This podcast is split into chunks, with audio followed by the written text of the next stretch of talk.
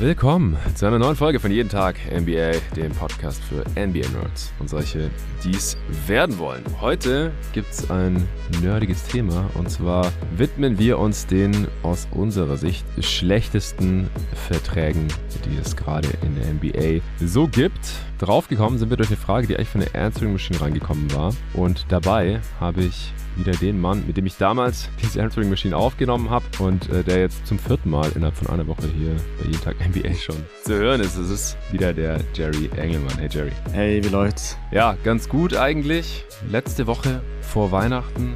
Äh, letzte Woche ging einiges ab hier bei jeden Tag NBA. Wir haben unendlich lang über alle Teams der Western Conference gesprochen und heute nehmen wir schon wieder auf an diesem äh, Montagmittag. Äh, dann später in der Woche nehme ich noch zweimal mit dem Luca auf, nachdem ich dann nach Stuttgart runtergefahren bin. Und äh, dann schauen wir mal. Ich denke, dass diese Woche nur einer dieser beiden Aufnahmen veröffentlicht wird und die andere dann in der folgenden Woche oder so um, um Neujahr herum. Vielleicht. Also Endspurt vorm Heiligen Abend und dann zwei, drei Tage frei haben, Zeit mit der Familie und mit Freunden verbringen. Ich freue mich auf jeden Fall drauf. Was geht bei dir ab? Immer noch in Thailand? Immer noch Thailand, immer noch 30 Grad.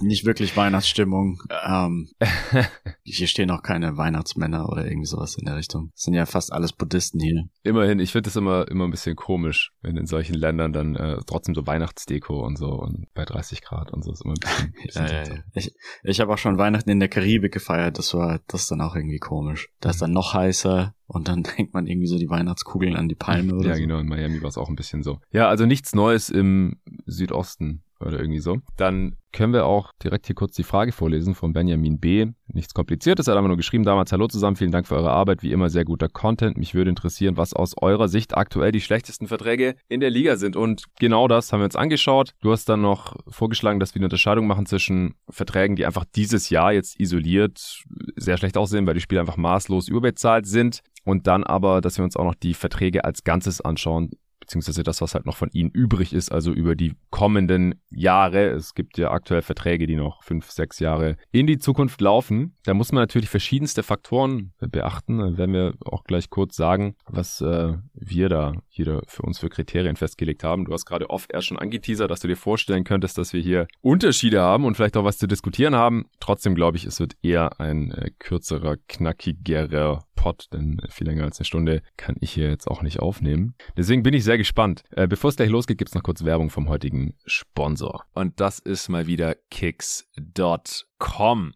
Ich weiß nicht, wie es euch geht, aber ich brauche auf jeden Fall noch ein paar Geschenke. Und Kicks.com hat sich was Cooles überlegt. Die haben einen Gift Guide. Ich werde den Link in die Beschreibung dieses Podcasts packen. Den findet ihr aber auch einfach, wenn ihr auf kickz.com geht. Und da haben die Kategorien aufgemacht. Geschenke, wenn ihr was braucht, haben die hier was für euch vorgeschlagen. Bis zu 20 Euro, bis zu 50 Euro, bis zu 100 Euro. Oder ihr schenkt einfach gleich einen Gutschein, eine Gift Card. Äh, ansonsten gibt es noch Kategorien für sie, für ihn, für Kinder oder auch für euch selber. Und wenn ihr da draufklickt, dann äh, findet ihr relativ schnell irgendwas, wenn ihr jemanden beschenken wollt, der selber Basketballer ist oder Basketballerin oder Basketball-Fan ist, NBA-Fan ist, was weiß ich, ihr habt einen Bruder oder einen Kumpel oder eine Schwester oder eure Freundin oder Cousine, was auch immer. Und ihr wollt 50 Euro, maximal 50 Euro ausgeben, dann klickt ihr einfach drauf und dann seht ihr, ah, hier zum Beispiel ein Lakers-Shirt. 29,95 oder eine Nike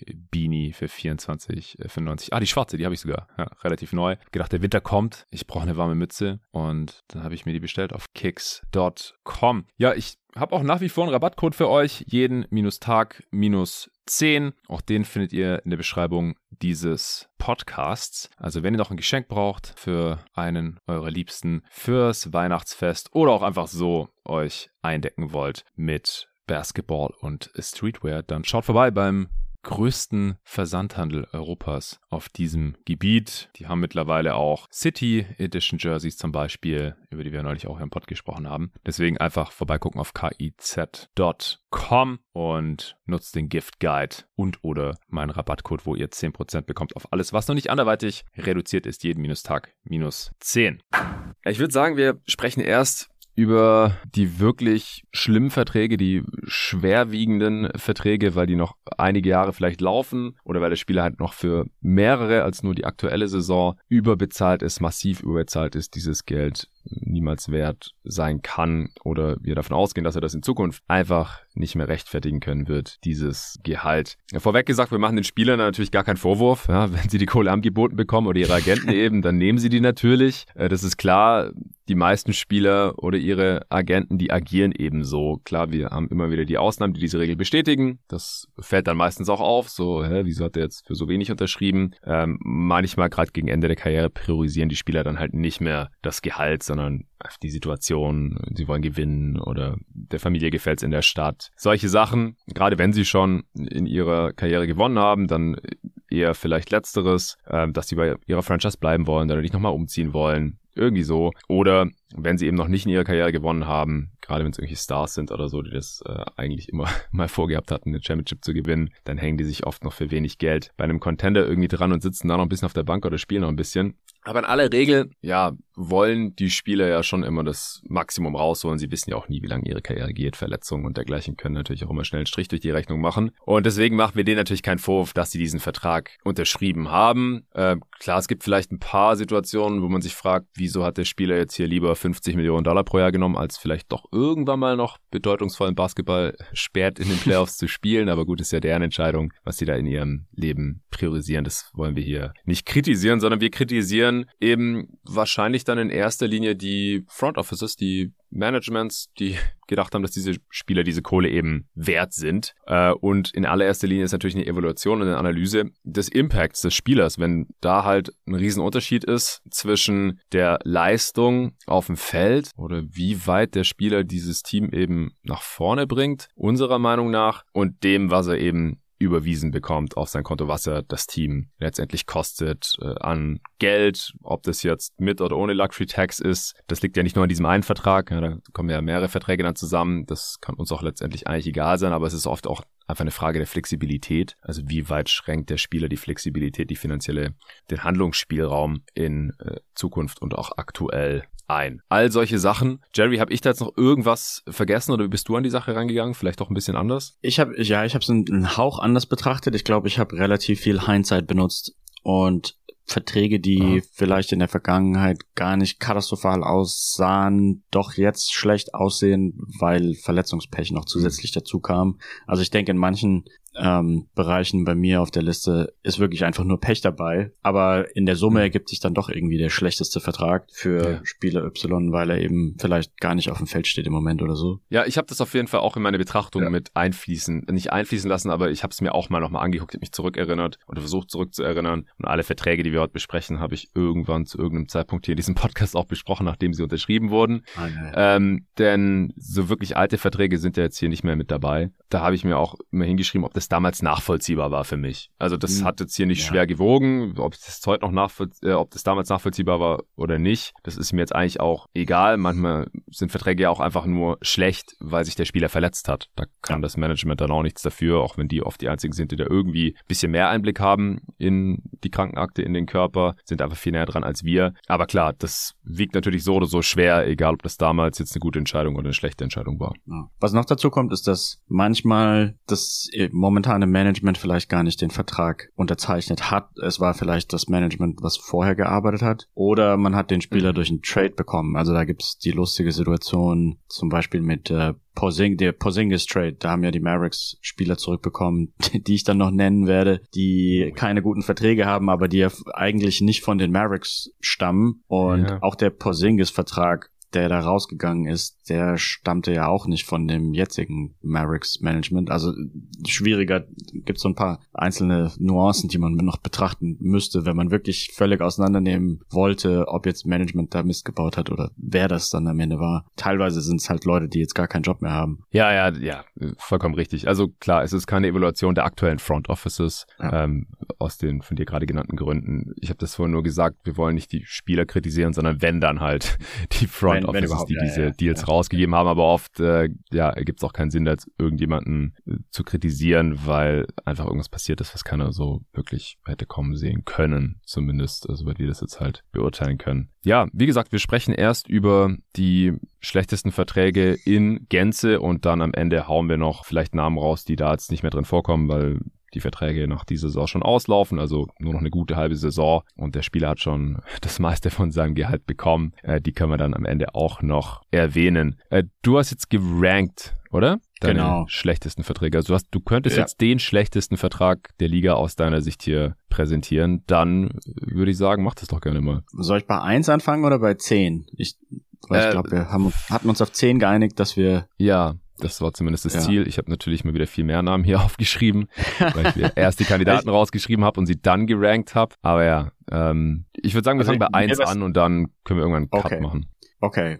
Ähm, also meine Eins auch schwierig. Ich habe es gerade nochmal nachgeguckt. Aber jemand, der hat seit 800 Tagen plus kein NBA-Spiel mehr gemacht und zum Teil ist nicht wirklich ganz klar, warum.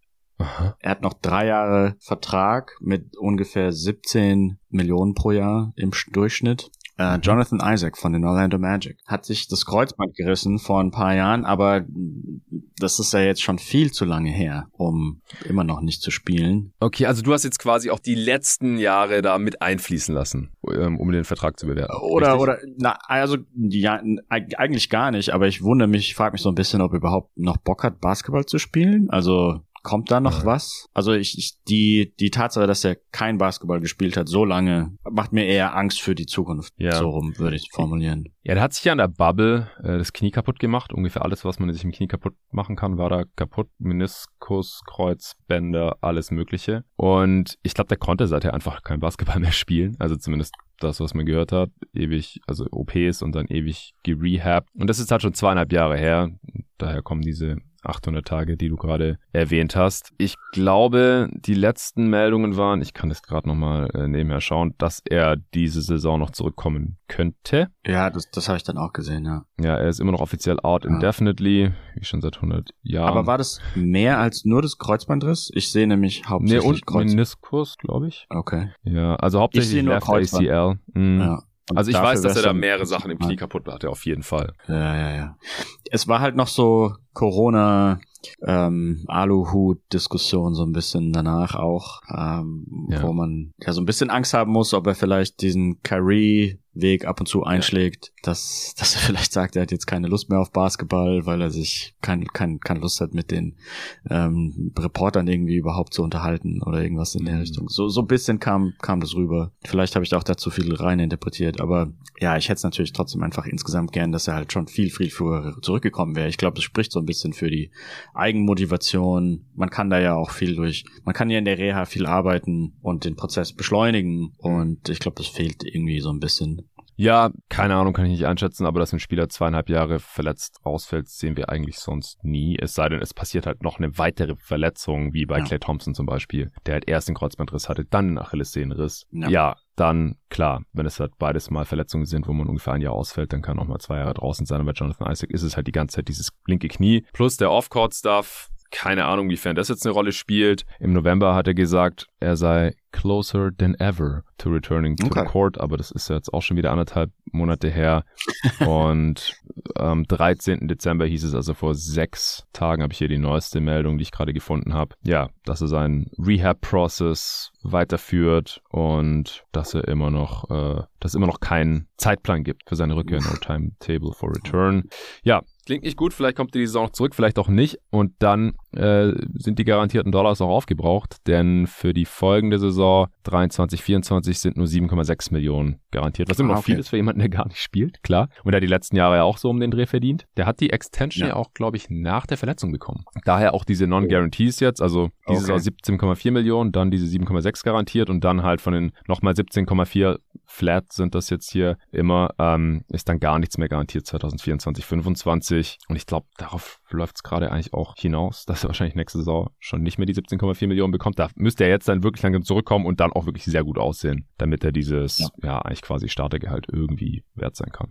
Ja, Das ähm, ist dein schlechtester Vertrag, ähm, weil er einfach keinerlei Leistung bringt für 17,4 Millionen? Oder? Ja, genau, einfach null, null Leistung. Also halt wirklich nichts. Also da, da könnte ich ja einen G-League-Spieler reinstecken und der würde mehr machen. Also das mit den mit den Guarantees habe ich nicht gesehen. Ich habe das auf Hoops Hype gesehen. Wenn ich das mit den Guarantees gewusst hätte, dann hätte ich ihn vielleicht ein bisschen weniger hochgerankt. Äh, ja. Hoops Hype sagt einfach nur 17,4 Millionen die nächsten drei Jahre. Ähm, ja, das ist, glaube ich, nicht die beste Resource. Äh, Spottrack? Ich habe es nicht bei Spottrack. Spottrack ist normal, ist auf jeden Fall detaillierter. Ich weiß nicht, wie es da eingetragen ist. Ähm, ich nutze immer die Salary Sheets vom äh, Dunked On Pot. Das ist so ein Prime Benefit, also nicht öffentlich. Ah, okay, cool. Ja. Äh, die haben haben da jedes kleinste Detail drin. Äh, auch wieder, wie gesagt, diese Non-Guarantees, Incentives ähm, und dergleichen mehr, Trade Kicker und alles. Die haben auch alles schön farblich markiert. Also es ist super übersichtlich. Und da kann ich es halt direkt sehen, weil die folgenden zwei Jahre rot markiert sind. Und dann steht halt so eine Note ja. dabei. Also ja, das, das könnte ich nachvollziehen. Dann wäre er bei mir wahrscheinlich auch weiter oben. Das ist bei mir nicht mal in den Top 10 gelandet, weil er halt fast schon expiring ist. Und diese 17,4 Millionen beziehungsweise 7,6 Millionen, die tun den Magic jetzt, glaube ich, gerade auch nicht so super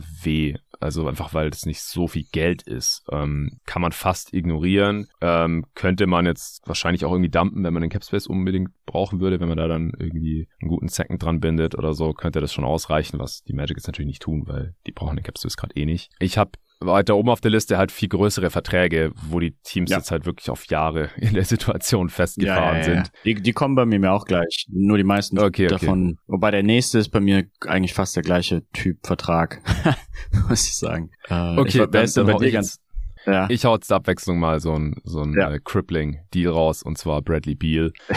Klar, ja, der ist viel besser als Jonathan Isaac und der spielt auch viel mehr, aber ich glaube, dass man bei dem mehr als 17 Millionen versenkt hat jetzt in der einen Saison schon, ähm, beziehungsweise in den kommenden Saisons. Weil ich weiß nicht, was Bradley Beal wirklich normalerweise wert wäre. Auf jeden Fall weder die 43,3 Millionen diese Saison, noch kann ich mir überhaupt nicht vorstellen, dass in der Age 29 Season, dass der äh, dann in fünf Jahren, also 2026, 27, die letzte Saison ist eine Player Option, da verdient er 57 Millionen. Also selbst mit steigendem Cap und allem, ich, ich kann mir aber nicht vorstellen, dass er das wert ist. Und es sind halt 250 Millionen über fünf Jahre, also 50 Millionen im Schnitt dieser Spieler ist Bradley Beal einfach niemals im Leben. Er, man kann ihn eigentlich nicht traden. Erstens, weil er viel zu viel verdient und zweitens wegen der No-Trade-Clause, weil er halt immer Mitspracherecht hat und das halte ich dann einfach für unmöglich. Nahezu unmöglich. Natürlich theoretisch ist es möglich, aber praktisch glaube ich einfach nicht dran, dass ein anderes Team jetzt sagt, ja, Bradley Beal, den, den, äh, den wollen wir jetzt hier haben für diese Kohle. Und dass dann Bradley Beal auch noch sagt, ja, ich bin dabei. Äh, 15% Trade Kicker hat er auch noch.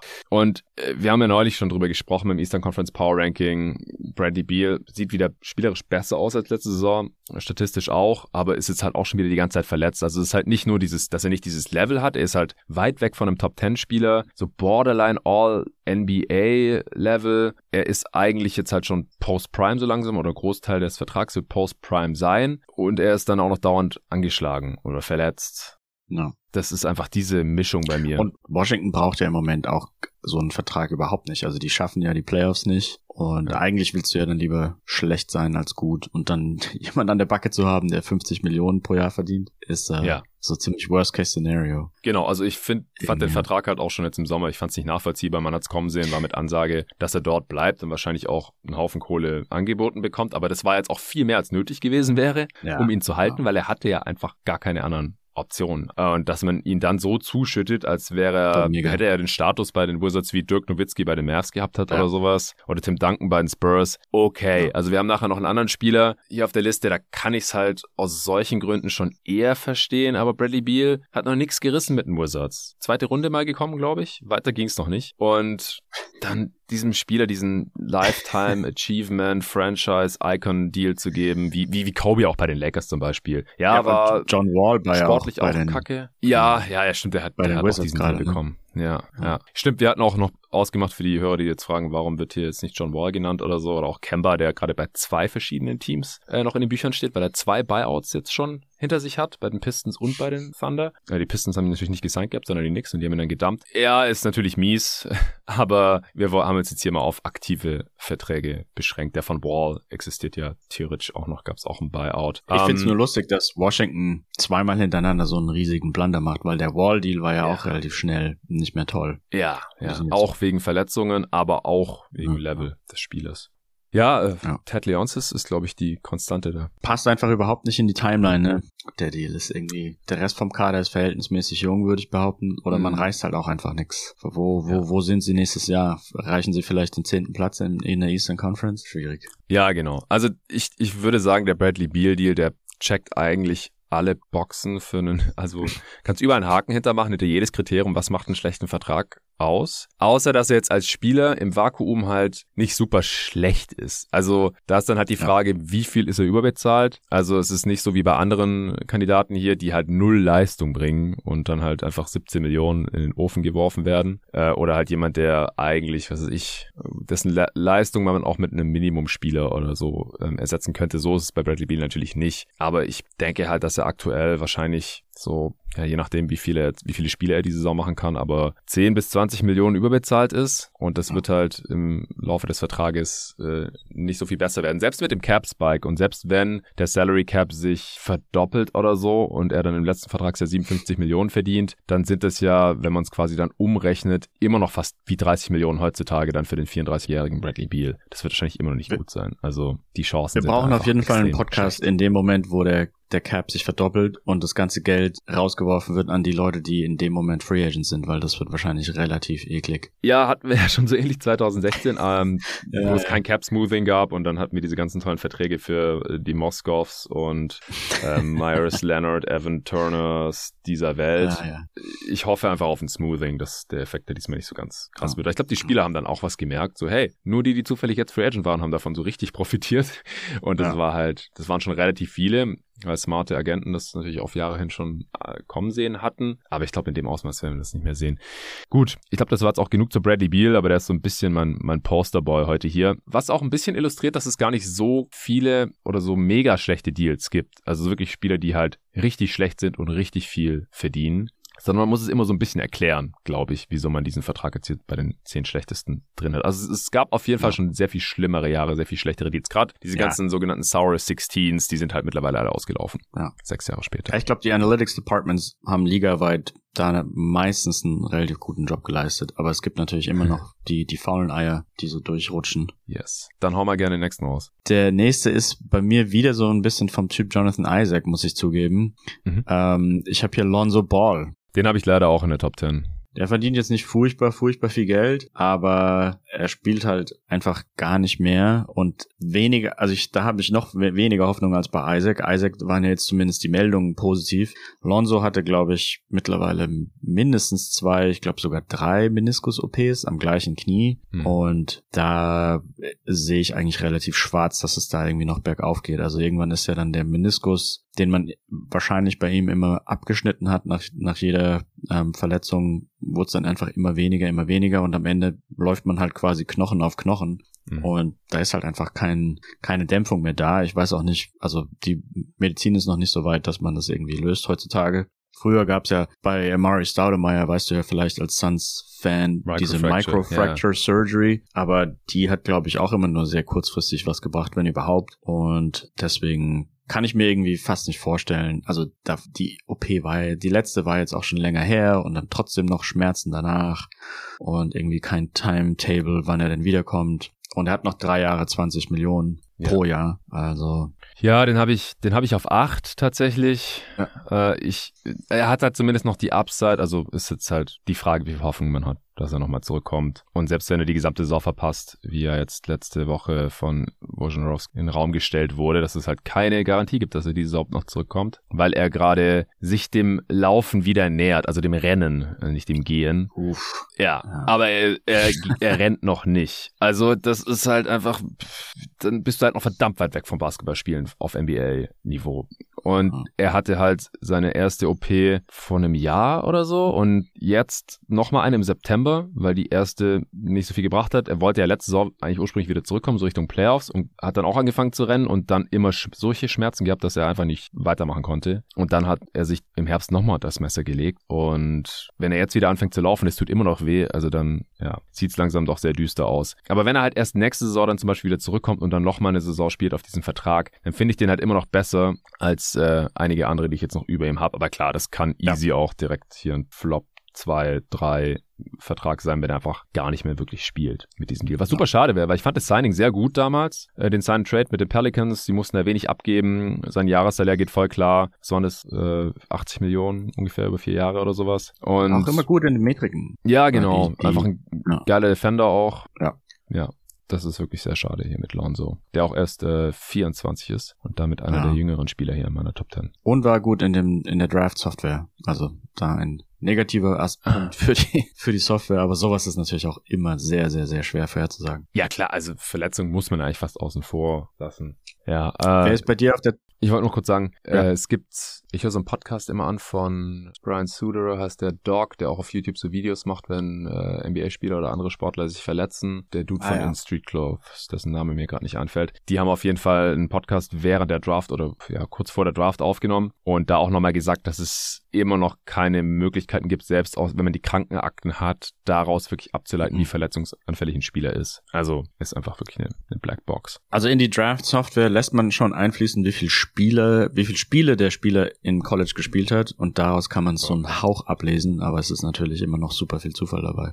Es hilft so ein bisschen, muss man schon sagen. Also so die, die richtig verletzungsanfälligen Spieler, die, die haben dann halt keine 32 Spiele in der NCAA-Saison, sondern vielleicht 20 oder 16 und manchmal mhm überträgt sich das dann auch eins zu eins zur NBA, aber ist natürlich. Okay, also es gibt eine leichte Korrelation da zwischen den ja. Spielen und den äh, Verletzungen in der NBA. Ja, aber mit Vorverletzungen meinten die, da kann man nicht so wirklich viel rausziehen. Zumindest nichts, was dann halt so wirklich wissenschaftlich belastbar ist. Mathematische Korrelation ist ja auch wieder ein bisschen eine andere Sache. Okay, dann äh, mein zweiter Platz ist Ben Simmons. Oh wow. Der Max-Deal hat, ja, nach dem Rookie-Vertrag direkt äh, 30% Max über fünf Jahre bekommen. Und ja, verdient jetzt halt zwischen 35 und 40 Millionen, inklusive dieser Saison noch drei Jahre, also keine Team-Option, aber auch keine Play-Option, immerhin, hey. Aber bis 2025, also der verdient einfach einen Haufen Kohle und äh, hatte auch einen 15% Trade-Cacker drin und er hat, er war ja stagniert in der NBA, so spielerisch, auf einem sehr hohen Level, muss man auch dazu sagen, war All-NBA-Spieler, meiner Meinung nach eher so Borderline, war schon ein relativ klarer All-Star, einfach auch in der Regular Season genug gescored hat, Druck auf den Ring ausgeübt hat in Transition und dann hat auch sein Playmaking damit unlocked hat und halt ein richtig, richtig krasser Perimeter-Defender war. Und auf der einen Seite ist er halt ständig verletzt, physisch wie laut eigener Aussage eben auch psychisch unterm Strich spielt er halt nicht so super viel. Letzte Saison gar nicht. Diese Saison Rückenprobleme gehabt und dann auch äh, Knie und Wade und also selbst wenn er grundsätzlich verfügbar ist, fällt er immer wieder aus. Und wir haben da ja auch schon im Eastern Conference Power King drüber gesprochen, als wir über den Netz äh, diskutiert haben. Ich finde ihn einfach deutlich schlechter als vor seinem Trade. Also als wir ihn zuletzt in Philadelphia spielen sehen haben. Er scored halt nur noch halb so viel. Er hat aus meiner Sicht sichtlich Angst manchmal zu finishen oder gefault zu werden. Und spätestens in den Playoffs dann. Also ich finde, ein Max-Spieler sollte halt kein reiner Regular-Season-Spieler sein. Und das ist Ben Simmons ja. aber eben aus meiner Sicht. Also da kommt auch so einiges zusammen. Er wäre so oder so schon ein bisschen überbezahlt. Dann halt sein Mindset und sein relativ fragiler Körper. Der Output ist runter runtergegangen. Man könnte seine Productions wahrscheinlich nicht durch einen Mid-Level-Spieler ersetzen oder sowas, aber es ist halt aus meiner Sicht auch schon viel zu nah dran. Also er ist wahrscheinlich so 15, ja. 20 Millionen auf jeden Fall überbezahlt.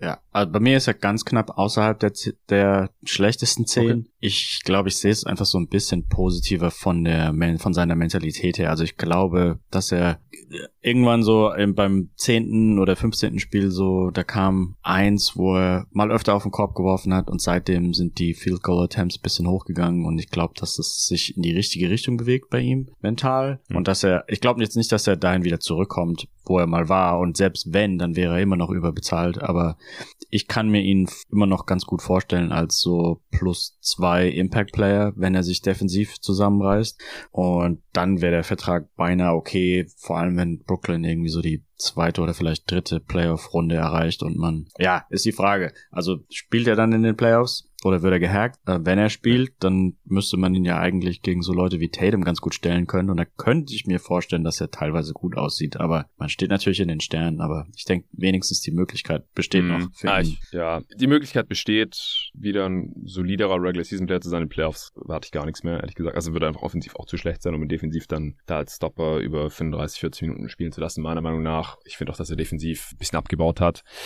Äh, und da schon teilweise abused wurde, gerade von, von Luka Doncic auch. Äh, was schätzt du, vielleicht weißt du es auch, wie oft Simmons eine zweistellige Field Goal Attempt Anzahl hatte in dieser Saison bisher? Ich, ich, ich, glaube einmal, oder? Ja, einmal. Ja. Am 20. November gegen Memphis war er 11 von 13. Ja. Man muss sagen, dass er manchmal eine sehr hohe Quote hat bei seinen wenigen Field Goal Attempts, so 8 von 8 gegen Indiana, 6 von 6 gegen Portland, 5 von mhm. 7 gegen Sacramento und so, 7 von 9 gegen Toronto. Ähm, aber auch jetzt letzte Nacht wieder gegen Detroit, 2 von 5, 4 Punkte in 25 mhm. Minuten. Also ich sehe da nicht so ganz, dass Aber ich glaube trotzdem, der, der Zeiger zeigt so einen Hauch nach oben, meiner Meinung nach. Also für jemanden. Innerhalb der Saison, ja. Also am Anfang der Saison wäre er vielleicht auf eins bei mir gelandet. Ver verglichen mit letzter Saison würde ich auch sagen. Also letzte Saison war ja irgendwie so, ich habe überhaupt gespielt. keinen Bock auf Basketball. Ja, ja. ja. Oder nein, aber bei Philly waren diese, ich habe keinen Bock auf Training, ja. ich habe keine Lust auf das, was der Trainer mir sagt. Ich gehe jetzt ja. aus dem Training nach Hause ja. und deswegen meine ich, dass da so ein bisschen Aufwärtstrend da ist, der sich meiner Meinung nach fortsetzen könnte. Mhm. Ob, ja, ich, ich hoffe es auch. Optimistisch gesehen. Ich hoffe es ehrlich ja. gesagt. Aber innerhalb des, der Vertragslaufzeit schon ist der Trend aus meiner Sicht halt leider negativ und über die NBA-Karriere halt auch. Der Typ ist zwar immer noch erst 26, wie gesagt, eigentlich noch Pre-Prime, aber ich, ja, erwarte da jetzt lieber erstmal nix und dann glaube ich halt auch nicht, dass er diese 35 bis 40 Millionen irgendwie annähernd rechtfertigen kann. Deswegen bei mir auf Platz zwei. Wer ist Speed auf drei?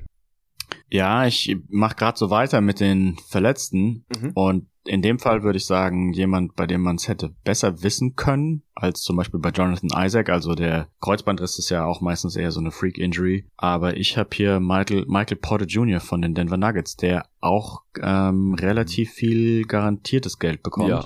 Und zwar ähm, im Durchschnitt 35 Millionen bis 2027. Nur die letzte Saison ist 12 Millionen anstatt, was es normalerweise gewesen wären, 40. Ja hat auch in den letzten Jahren, ich lese es mal ganz kurz vor, also Spiele gespielt pro Saison, in der ersten gar keine, also 0, dann 55, 61, 9 und jetzt diese Saison 16.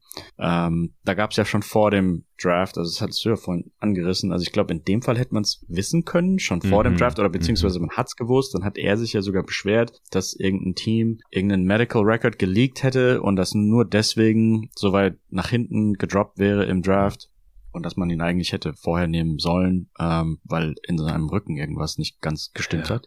Und ich glaube, gerade das Problem hat sich leider auch fortgesetzt bei ihm und deswegen sehe ich da auch nicht die rosigste Zukunft, einfach nur von den gespielten Spielen. Wenn er auf dem Feld steht, dann sieht er ja ganz gut aus, ja. wobei er jetzt auch ein bisschen abgebaut hat gegenüber seiner guten Saison 2000. Also seine letzte gute Saison war auch 2021, das muss man dazu sagen. Aber er hat auch seitdem erst 25 Spiele gespielt. Ja, ja. Ähm, also auch nicht ganz einfach. Nee, überhaupt nicht einfach. Ich, bei mir ist er ganz knapp hm. raus gefallen, weil er zumindest, wenn er spielt, diesen Vertrag wohl wert ist und ich mir jetzt auch nicht so ganz zutraue einzuschätzen, wie viel er halt noch spielen wird über diese Vertragslaufzeit äh, und der Vertrag, der geht halt noch eine ganze Weile, klar. Aber bisher in seiner Karriere, die halt zum Großteil ja natürlich von diesem Rookie-Contract dann schon abgedeckt war, der hatte einfach unglaublich viele Spiele verpasst. Also als Rookie hat er auch gar nicht gespielt. Ja, es ist eine Katastrophe eigentlich. Also klar, diese aktuelle Saison ist noch nicht zu Ende, ähm, aber auch über die ersten vier Jahre kann man ja sagen, da waren es dann halt 125, dann sind es halt ja, immer noch 30 im Schnitt. Uff. Von daher, ähm, ich weiß es nicht. Ich fand den Vertrag auch bei Vertragsunterschrift schon nicht so toll. Ich dachte nicht, what the fuck, äh, niemals, wie bei Bradley Beal zum Beispiel. Aber, weil, wie gesagt, er muss ja nur fit bleiben und da, ich bin kein Doktor, ich bin viel zu weit weg. Ich kann es nicht ja. einschätzen. Und ich dachte halt, okay, niemand kennt den Rücken von Michael Porter Jr. so gut wie die Denver Nuggets. Die werden schon wissen, was sie tun. Und den Vertrag halt ähm, bis aufs letzte Vertragsjahr komplett garantieren. Fand ich schon krass, weil bei Embiid zum Beispiel war das ja nicht so. Sein Vertrag war, also wenn Embiid jetzt irgendwie die Karriere hätte beenden müssen wegen einer sehr schweren Verletzung, dann hätten sie ihm nicht so viel zahlen müssen, wie die Nuggets jetzt halt bei Porter Jr. zahlen müssen, wenn es bei ihm passieren mhm. sollte oder wenn er halt jede Saison nur 20 Spiele macht oder irgendwie sowas. Ähm, aber klar, das, das kann natürlich sehr schnell nach hinten losgehen mit den die Saison 30,9 bis 38,3 2025, 26 Millionen im Schnitt und dann im letzten Jahr halt die 40,8, wovon aber halt nur die 12 garantiert sind, wie du gerade schon gesagt hast. ist bei mir ganz knapp außerhalb. Ja.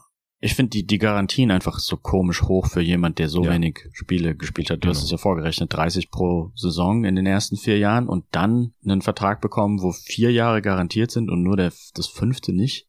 Komische ja. Mischung. Ja, ja, genau, wie gesagt, also eigentlich müssen die Nuggets ja mehr wissen als wir und, und wie gesagt, wenn er spielt, dann, dann kann er die Kohle auch wert sein, wobei mir halt, also es ist halt ein Rookie-Max, das, das geht dann noch, jetzt den darauffolgenden Vertrag, wenn er dann nochmal einen Max bekommt, also selbst wenn er fit bleibt, da müsste bei mir noch ein bisschen mehr Creation-Skill dazukommen, weil er halt schon in erster Linie ein Play-Finisher ist, noch defensiv ja noch nicht so berühmt, obwohl er ziemlich lang ist. Berühmt.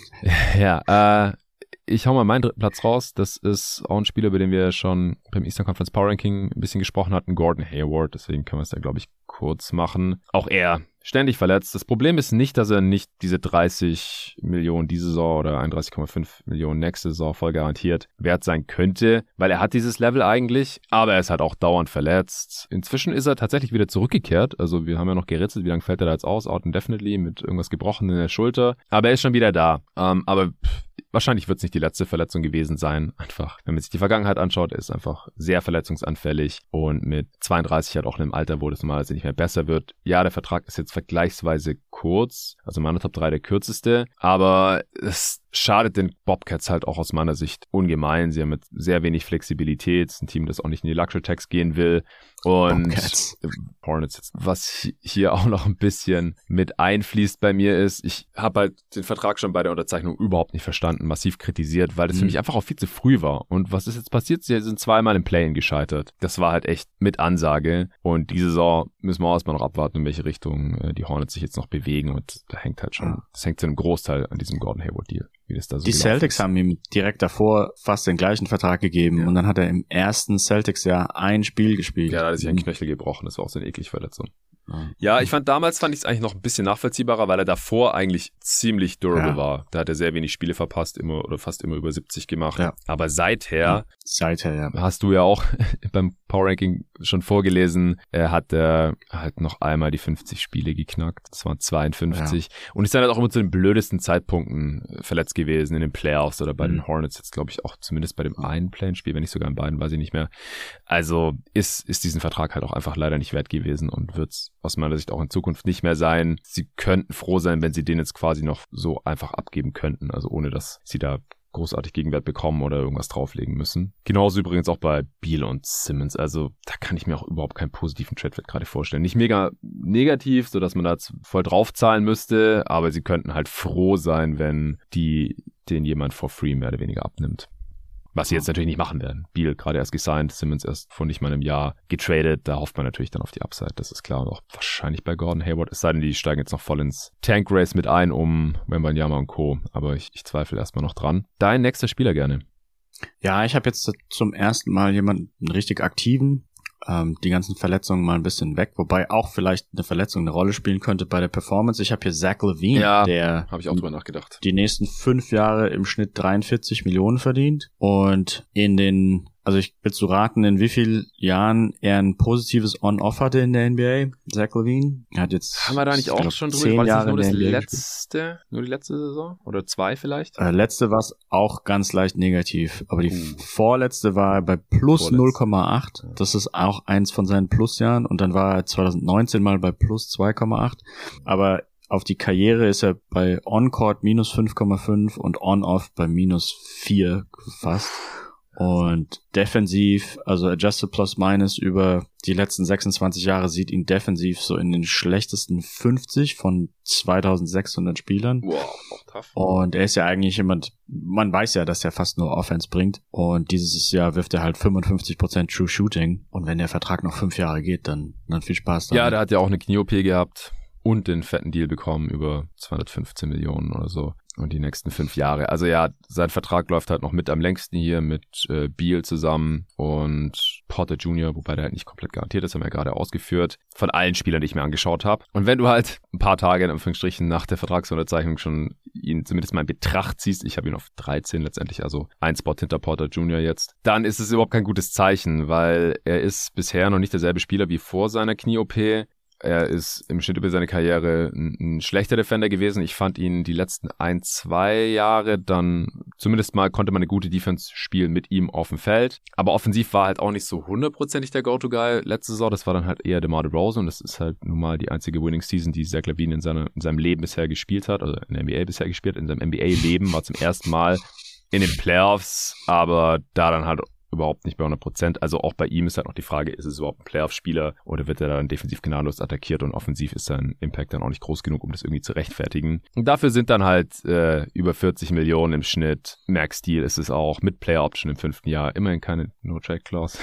ähm, ist es einfach zu viel. Also auch bei ihm, den habe ich auch in der Kategorie, war, war so bisschen skeptisch schon gesehen bei Vertragsunterzeichnung, auch wenn es überhaupt gar keine Überraschung war. Denn die Bulls äh, hätten ihm das eigentlich nicht zahlen müssen. Der hätte jetzt nicht irgendwo anders einfach so unterschreiben können für dieselbe Kohle. Auf der anderen Seite macht man das halt so bei seinem Franchise-Spieler in seiner Prime Age 27 Season jetzt. Also er hat auch noch die Upside, diesen Vertrag wert zu sein, aber ich bin da auch schon so ein bisschen skeptisch. Für die Top 10 hat es jetzt nicht gereicht. Also auch wegen der Gesundheit einfach. Ich kann nicht einschätzen, wie sein Knie über mhm. die nächsten fünf Jahre aussehen wird und funktionieren wird.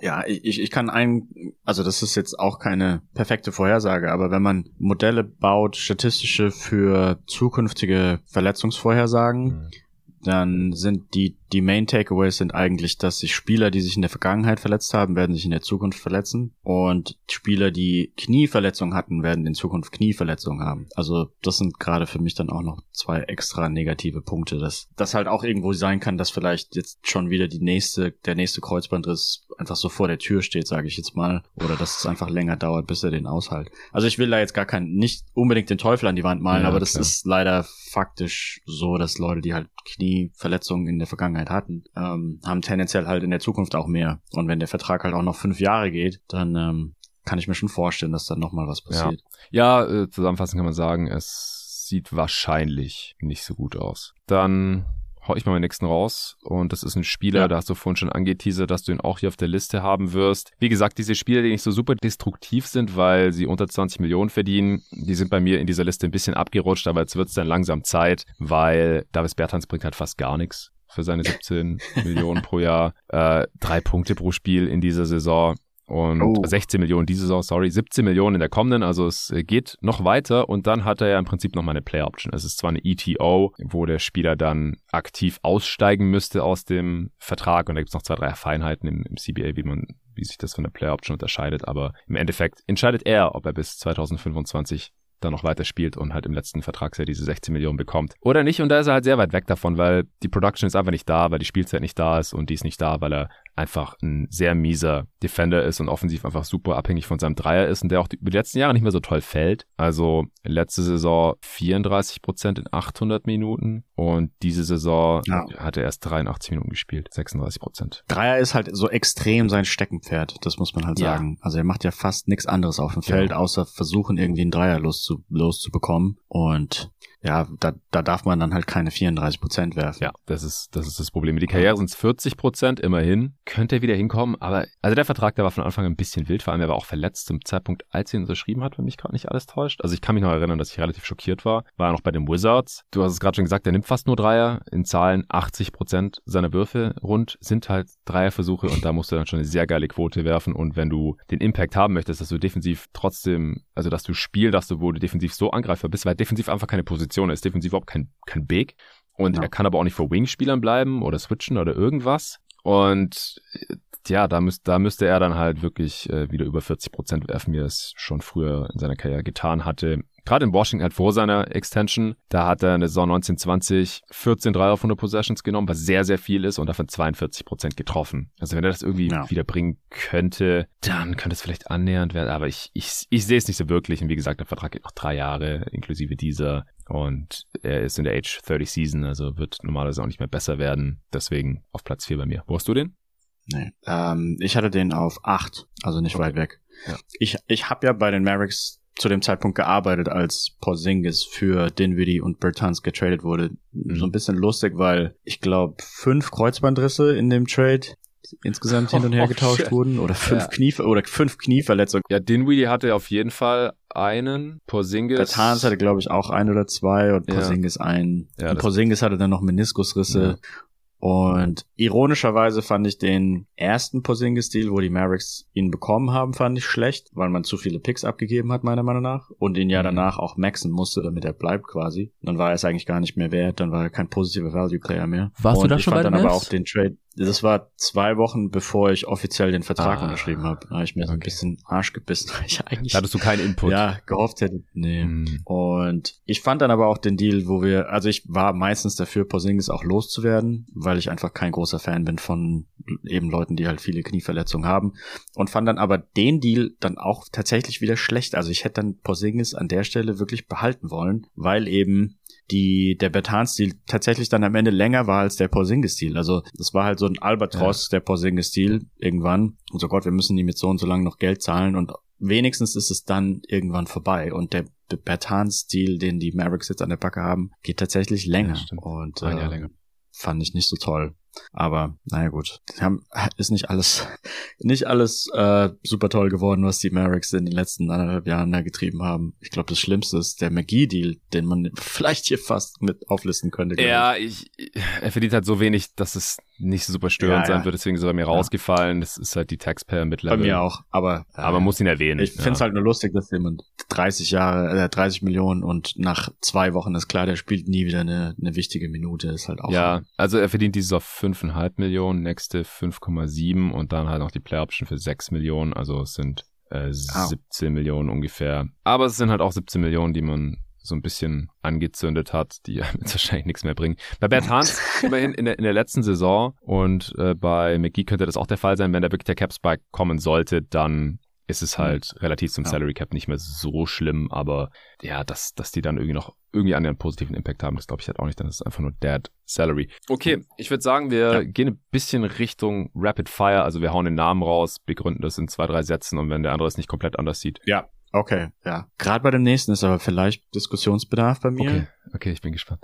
Mal schauen. Aber ich habe wieder jemand, der spielt, aber meiner Meinung nach halt eben einfach nicht das bringt, was er bezahlt wird. Mhm. Ich habe hier, ich will es fast nicht sagen, ich habe hier Trey Young. Äh, Ich, ich, ich habe es mir fast gedacht. Also als ich den Podcast vorbereitet habe, habe ich mir das Hawks Capsheet angeschaut, habe gedacht so, ah ja, Hunter, Collins, geht noch irgendwie, reicht nicht für die Top 10, habe ich mir mal zu den Kandidaten aufgeschrieben. gedacht so, wen könnte man da noch nehmen? Ah, Jerry sagt vielleicht Trae Young, habe ich so ganz kurz gedacht.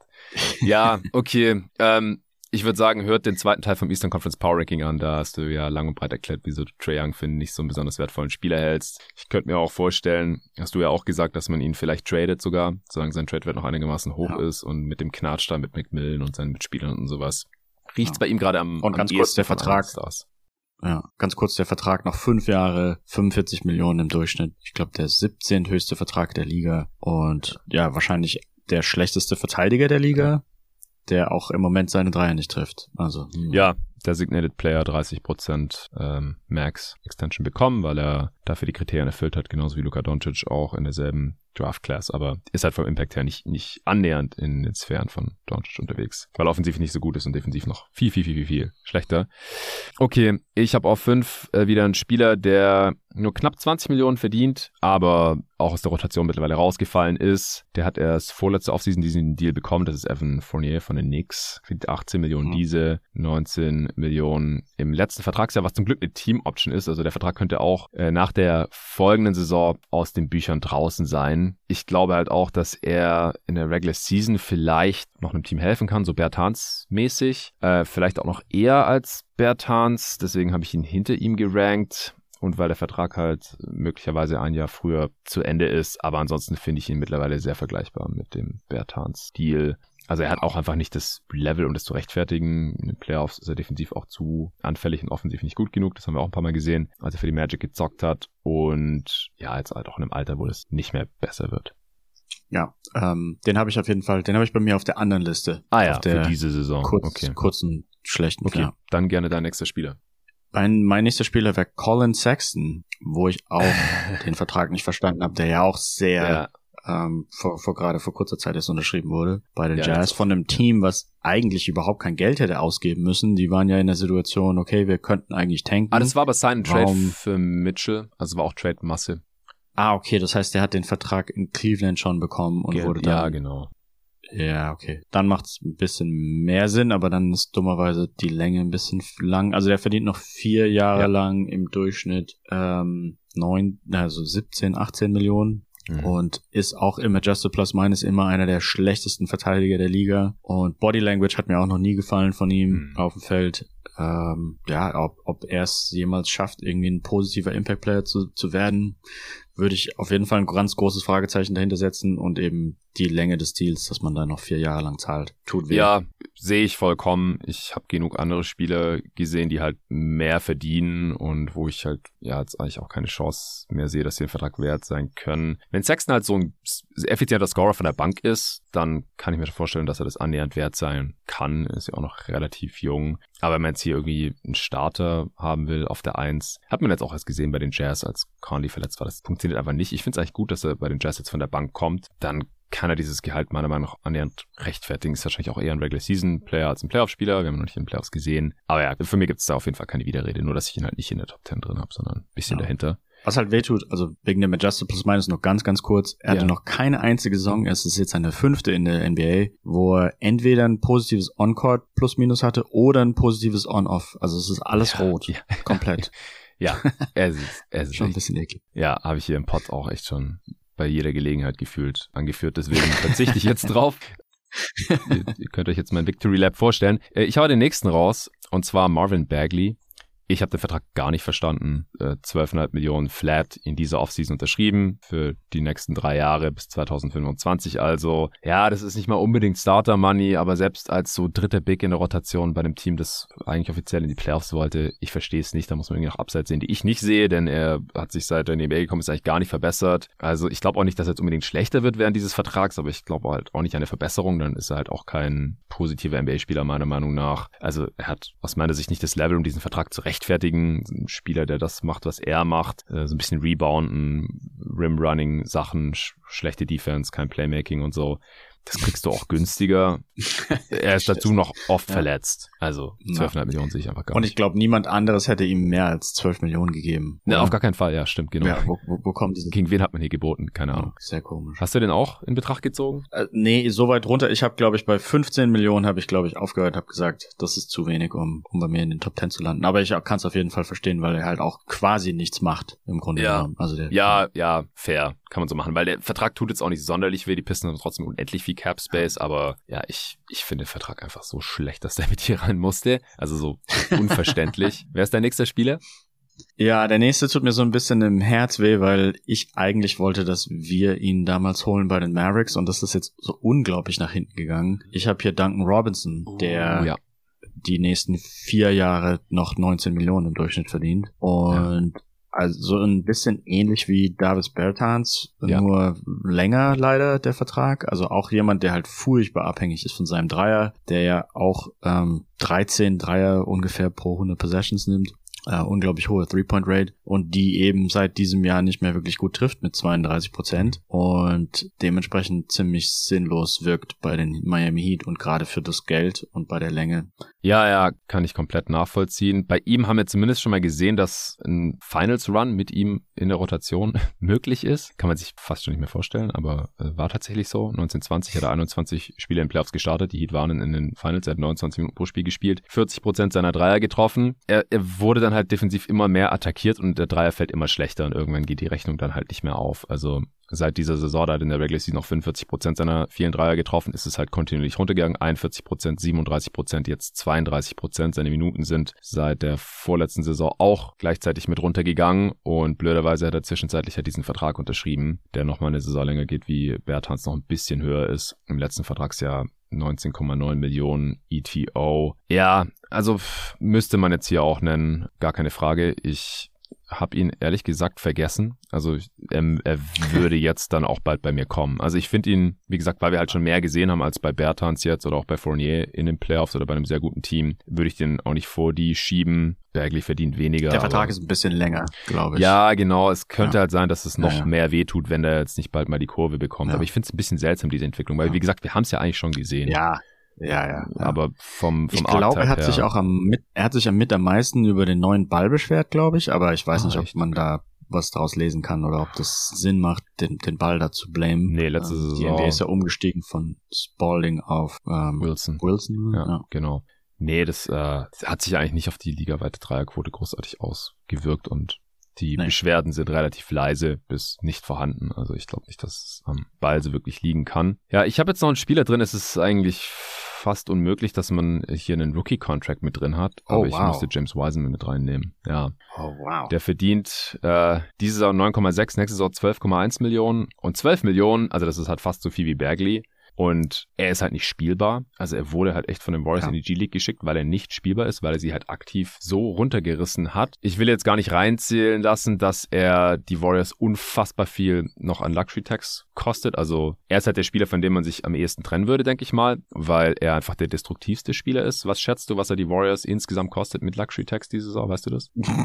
Oh, ähm, der wahrscheinlich das Dreifache dann oder so, oder? Noch viel mehr. Von seinem 70 normalen Millionen. Vertrag? 70 Millionen. Oh mein Gott. Wenn die den einfach Ja. nur in den Cap Space von den Spurs dumpen würden, würden die 70 Millionen weniger zahlen. Ja. Aber das, wie gesagt, das will ich jetzt gar nicht mal nur Wiseman anlassen. Er wäre halt nur der naheliegendste Kandidat. Die Warriors sind halt so tief in der Luxury Tax, weil sie äh, auch Steph so viel bezahlen natürlich, der das mehr als nur wert ist. Draymond, Clay, der das nicht mehr als nur wert ist, den habe ich nicht in meiner Top 10, aber dahinter bei den Kandidaten dann auch gehabt. Also sie haben eine Championship mit ihm gewonnen und der Vertrag läuft auch nur noch kommende Saison und dann äh, ist es auch vorbei. Ähm, ja, Wiseman. Es ist halt auch nicht nur, dass er dieses Geld nicht wert ist, wenn er fit ist, sondern dazu ist er halt dann auch die ganze Zeit verletzt und er entwickelt sich auch überhaupt nicht weiter. Vielleicht auch, weil er die ganze Zeit verletzt ist. Aber auch hier rückblickend, ich habe auch nicht verstanden, wieso man den an zwei zieht. Ich habe nicht verstanden, wieso die Warriors den ziehen und nicht Ball zum Beispiel. Und äh, es ist ja auch klar, dass der Second Pick halt dieses Gehalt bekommt. Und wenn es dann halt so ein Big Man Prospect ist, der sehr wenig Basketball gespielt hatte die vorigen Jahre, weil er verletzt war, ja, dann kann ich, konnte ich das damals Ja, schon nicht ich- nachvollziehen und ist immer noch so.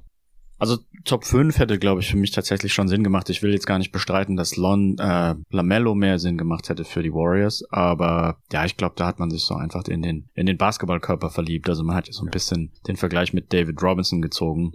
Und wenn er auch nur ansatzweise in die Richtung Basketball spielen würde, wie David Robinson es geschafft hat, mit einem ähnlichen Körper, dann ähm, ja, dann dann würde da ja schon irgendwie was bei rumkommen. Ist, ja, es ist ganz großes Fragezeichen, was da alles schief lief. Ich frage mich, ob man vielleicht in fünf bis zehn Jahren von irgendwelchen Warriors mal irgendwelche Stories hört, dass der sich vielleicht im Training nicht anstrengt oder einfach der Basketball-IQ so niedrig ist Mhm. oder Ja, weil irgendeine Form von Entwicklung müsste ja stattfinden. Auf jeden Fall. Also, wie gesagt, ich fand das, also nicht wie heute gesagt, aber wie schon in anderen Podcasts gesagt, ich fand es äh, schon sehr überzeugend, was damals die Draft-Jungs hier im Podcast immer wieder gesagt haben, halt auch damals schon gegen den Strom sozusagen geschwommen und gesagt haben, ey, James Wiseman sollte halt kein Top-10-Pick sein oder so. Manche haben auch gesagt, nicht mehr Lottery, weil da einfach vom, vom Spielverständnis her so wenig los ist, offensiv und defensiv, auch vom eigenen Rollenverständnis. Er hat sich ja vor der Draft schon immer mit, eher lieber mit KD verglichen als zu irgendwelchen Bigs.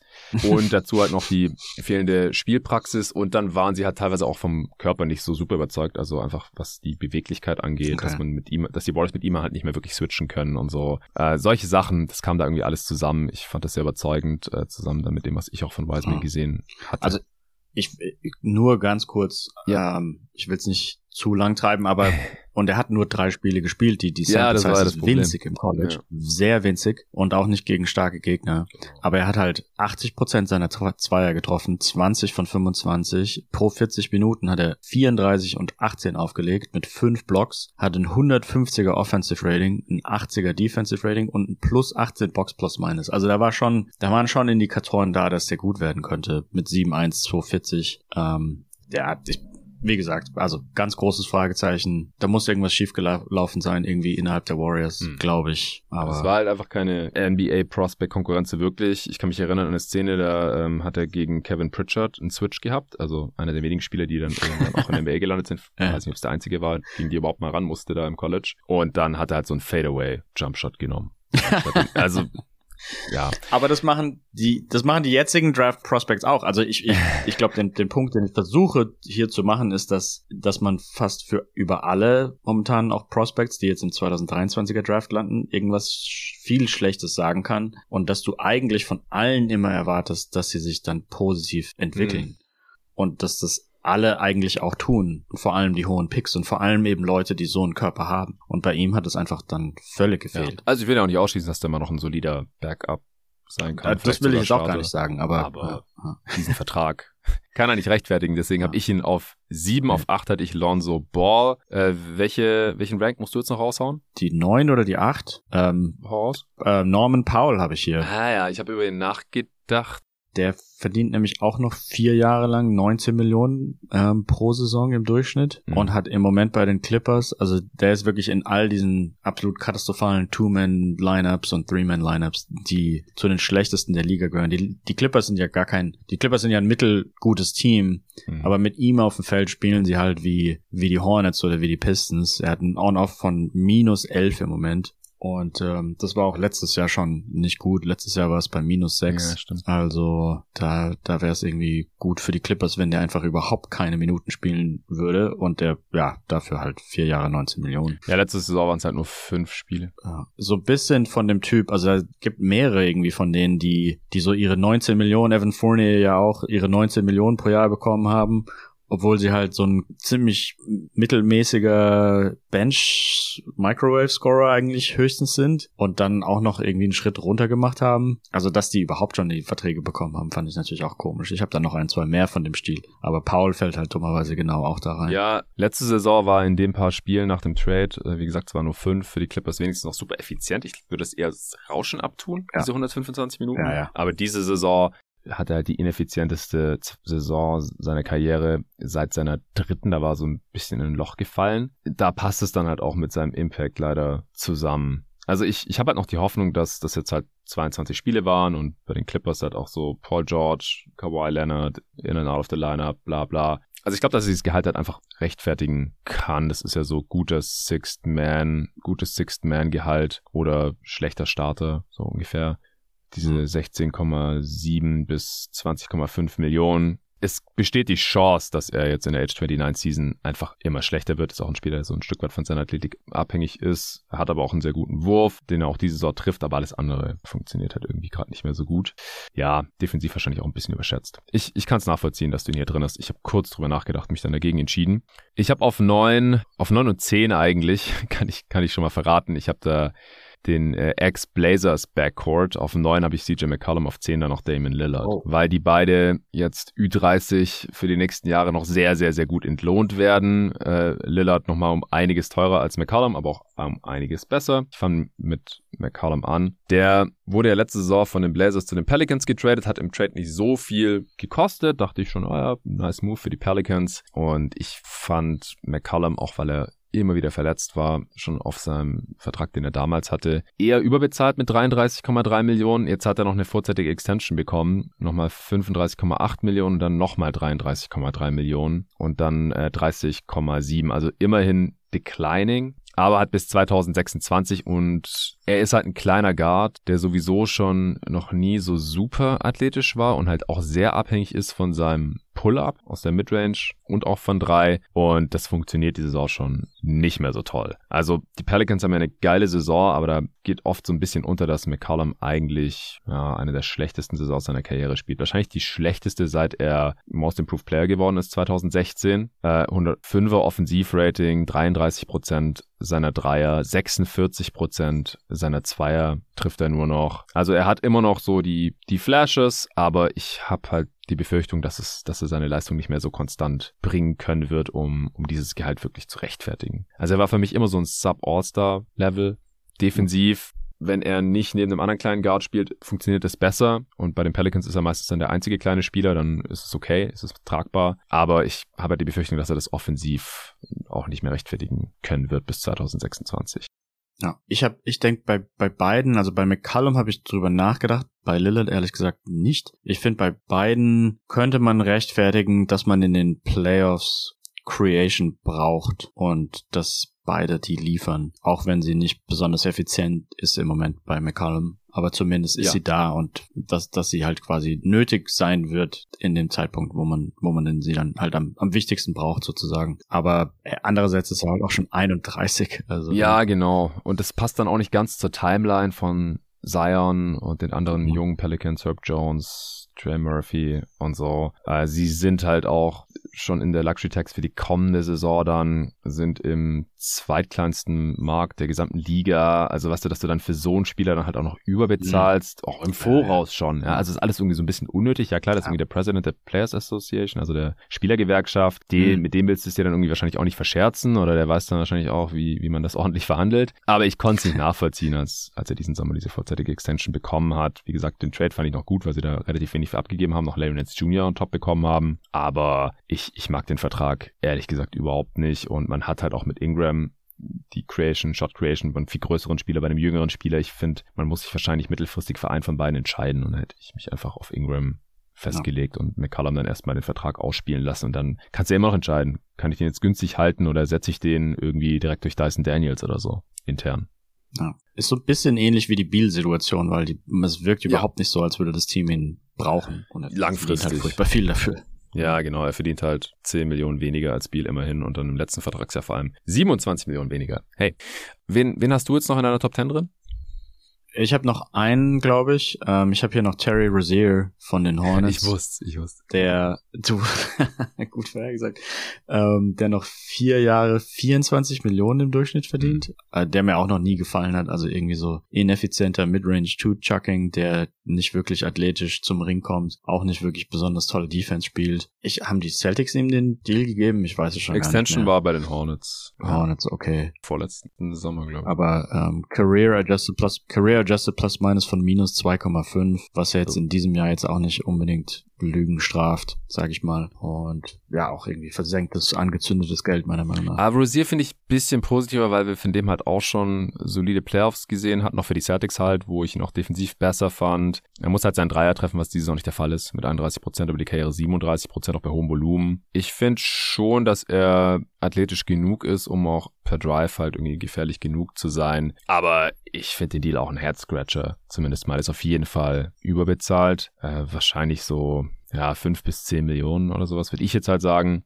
Jetzt ja. mit den 21,5 Millionen bis 26,6. Nur das letzte Vertragsjahr ist nicht komplett garantiert, aber da sind auch nur eineinhalb Millionen nicht garantiert. Also das äh, macht den Kohl dann hier auch überhaupt nicht mehr mhm. fett wenn er 70 Spiele in einer der drei vorigen Saisons spielt, dann ist es voll garantiert. Also es ist echt, kann man sich sparen hier, dieses Non-Guarantee eigentlich. Und das ist halt ein bisschen seltsam, auch weil es eine vorzeitige Extension war. Klar, wenn der Cap-Spike kommt und es dann quasi äquivalent von 12, 13 Millionen ist, dann, dann kann er das durchaus wert sein. Das ist jetzt in der Edge 28 Season, dann ist es um die 30. Ja, also finde ich auch nicht toll, aber ich, für mich, bei mir jetzt nicht für die Top 10 gereicht. Wie gesagt, ich habe da noch Dame drin. Es tut ein bisschen weh, weil ich kann es schon nachvollziehen, so er ist die Portland Trailblazers und sie wollten ihm halt diesen Deal geben, er soll für immer da bleiben. Er will da bleiben, aber man kommt halt auch nirgendwo hin wahrscheinlich dann im Endeffekt. Es ist nicht wie bei Bradley Beal, weil man war immerhin schon mal in den Conference Finals, man war auch öfter in den Playoffs. Lillard ist auch einfach ein besserer Spieler, All-NBA, First Team Level, wenn fit, aber auch hier halt die Frage, wie fit kann der bleiben? Er ist halt auch Ü30, letzte Saison viel ausgefallen, äh, diese Saison sieht er wieder besser aus. Also ich habe da schon extreme Bauchschmerzen gehabt, als ich den Vertrag gesehen habe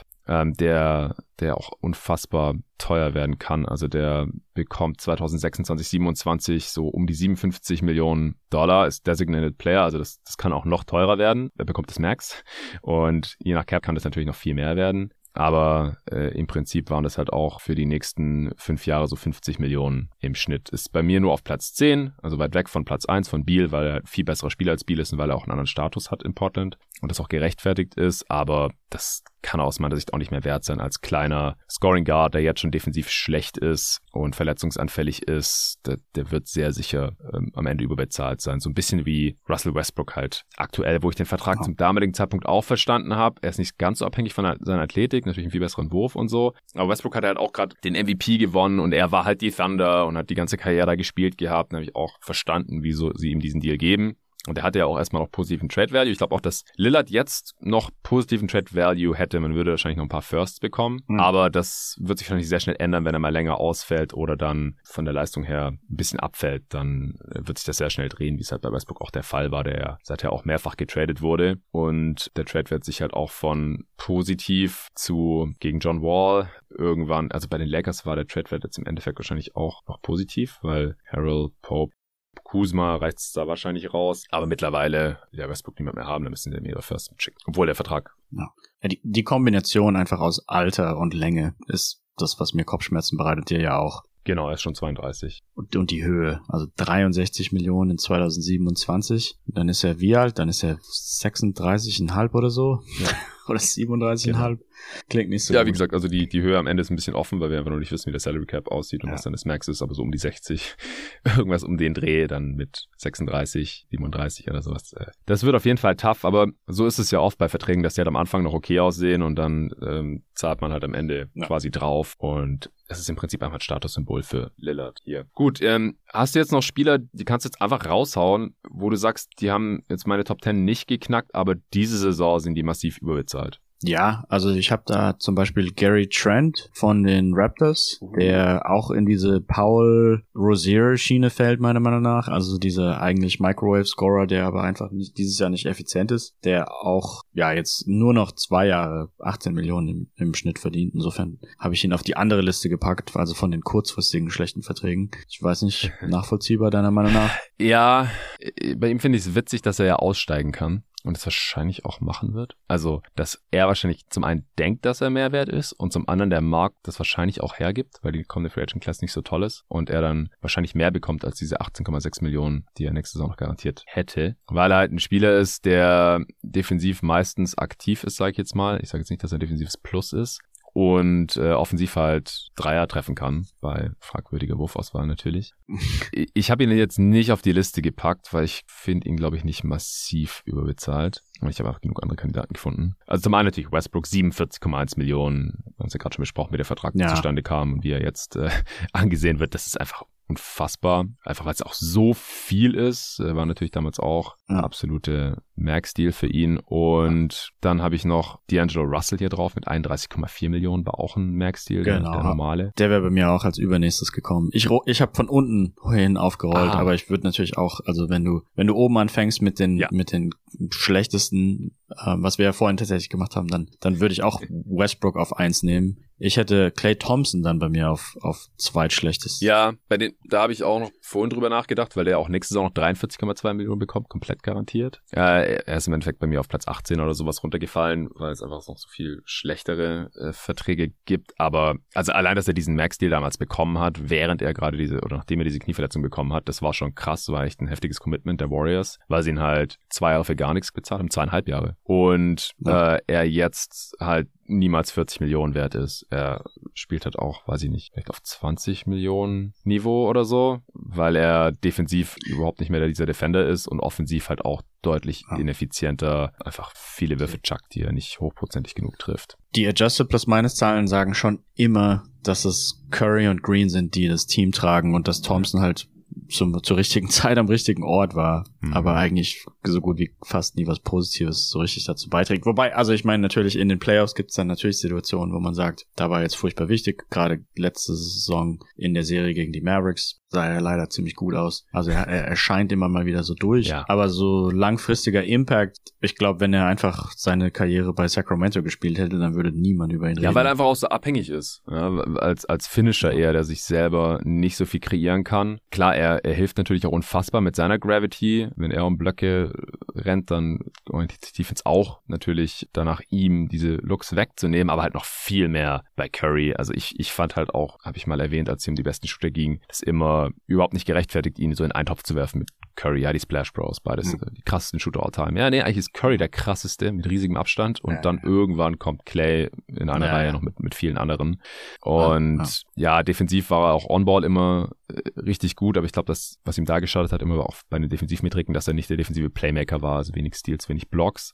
Und offensiv war halt, obwohl er diese krasse Dreierquote hatte, auch nie so richtig effizient. Über die Karriere 109er Offensivrating ist echt ziemlich enttäuschend eigentlich, wenn, Hm. wenn man es mit seinem Status vergleicht, dass er halt über 41 Prozent seiner Dreier getroffen hat. Also nur seine Dreier, wenn er nichts anderes gemacht hätte als Dreier zu nehmen, dann hätte er ein Offensivrating von 120 gehabt oder sowas. Das heißt, alles andere, was er gemacht hat, hat es komplett runtergerissen, weil er überhaupt kein Playmaker natürlich auch ist. Ja. Und ja, auch kein richtig guter Slasher und so. Ballhandling immer ein bisschen was gefehlt und so. Aber wir wollen jetzt hier auch nicht komplett trashen. Er ist einfach nur aktuell überbezahlt. Und Ja. davor äh, war sein Vertrag ja immer durchaus wert. Ich würde jetzt noch Kyrie Irving raushauen mit knapp 37 Millionen Dollar. Dafür würde gerade auch niemand traden. Das ist so ein bisschen der Gradmesser, den ich hier angelegt habe. Ähm, zum einen ist er spielerisch nicht mehr auf dem Niveau, wo er schon mal war und zum anderen äh, ist halt immer diese tickende Zeitbombe, was er diese Regular Season auch schon wieder unter Beweis gestellt hat. Deswegen auch nur 22 Spiele bisher gespielt, äh, inklusive super schlechte PR natürlich fürs Team und für ihn selbst, was weiß ich, Verträge gekündigt und so weiter und so fort. Aber einfach nur der Impact auf dem Spielfeld, der, ja, der ist auch nicht da, wo er sein müsste für 37 Millionen Dollar, finde ich.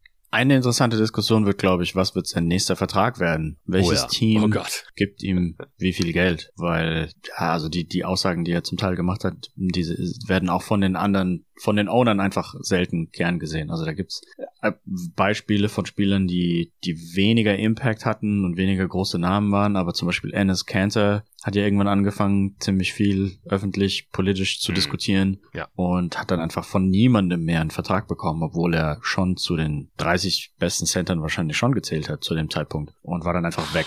Komplett tschüss. Ah, ich weiß nicht, ob er noch Top 30 war, beim Backup war er auf jeden Fall noch. Bisschen Instant Offense ja, und Rebounding gebracht. Also man hätte ihm noch einen Vertrag geben können, wenn man da drüber hinweg hätte schauen wollen. Aber da, Klar, der würde ja. wahrscheinlich immer noch äh, Minimum-Deal bekommen, wenn Franchises nicht davon Abstand nehmen würden, ihn sich ins Team reinzuholen. Ja. ja, wen hast du jetzt noch auf dieser Liste für, für diese Saison? Ähm, ja, sorry, ich habe ich hab ähnlich wie, naja gut, weiß nicht, ob ähnlich wie Irving, aber ich habe Kyle Lowry hier. Ähm, ja, den, den habe ich tatsächlich bei der anderen Liste noch, weil der nächste Saison auch noch äh, knapp 30 ja. Millionen verdient, ja. ist auch bei mir auf 16. Ja, ja. Bei Miami sieht's ja, die ganze Saison sieht irgendwie nicht ganz so rosig aus und er ist jetzt 36, fast 37 und mhm. eben noch die anderthalb Jahre mit dem Geld. Er spielt jetzt nicht schlecht, wenn ich die Heat-Spiele schaue, aber er reicht halt auch nicht aus, um da irgendwas groß ins Positive zu bewegen. Ja, der Payroll von Miami ist ja auch relativ teuer insgesamt ja. und man ist im Moment, ähm, ah gut, man ist sieb siebter, man hat sich jetzt ein bisschen gefangen und vier Spiele in Folge, in Folge gewonnen. gewonnen, Baby. Ah, nicht schlecht. Ja, ja waren aber auch äh, überwiegend schlechte Teams. Ja, ich, ja. ich glaube, der Lowry Sign Trade, der bringt bisher noch nicht die gewünschten Ergebnisse, aber das war bei seinem Alter vielleicht auch so ein bisschen das Risiko und bessere Alternativen hatten die Heat halt nicht. Äh, Wäre aktuell wahrscheinlich auch schwierig, ihn zu traden.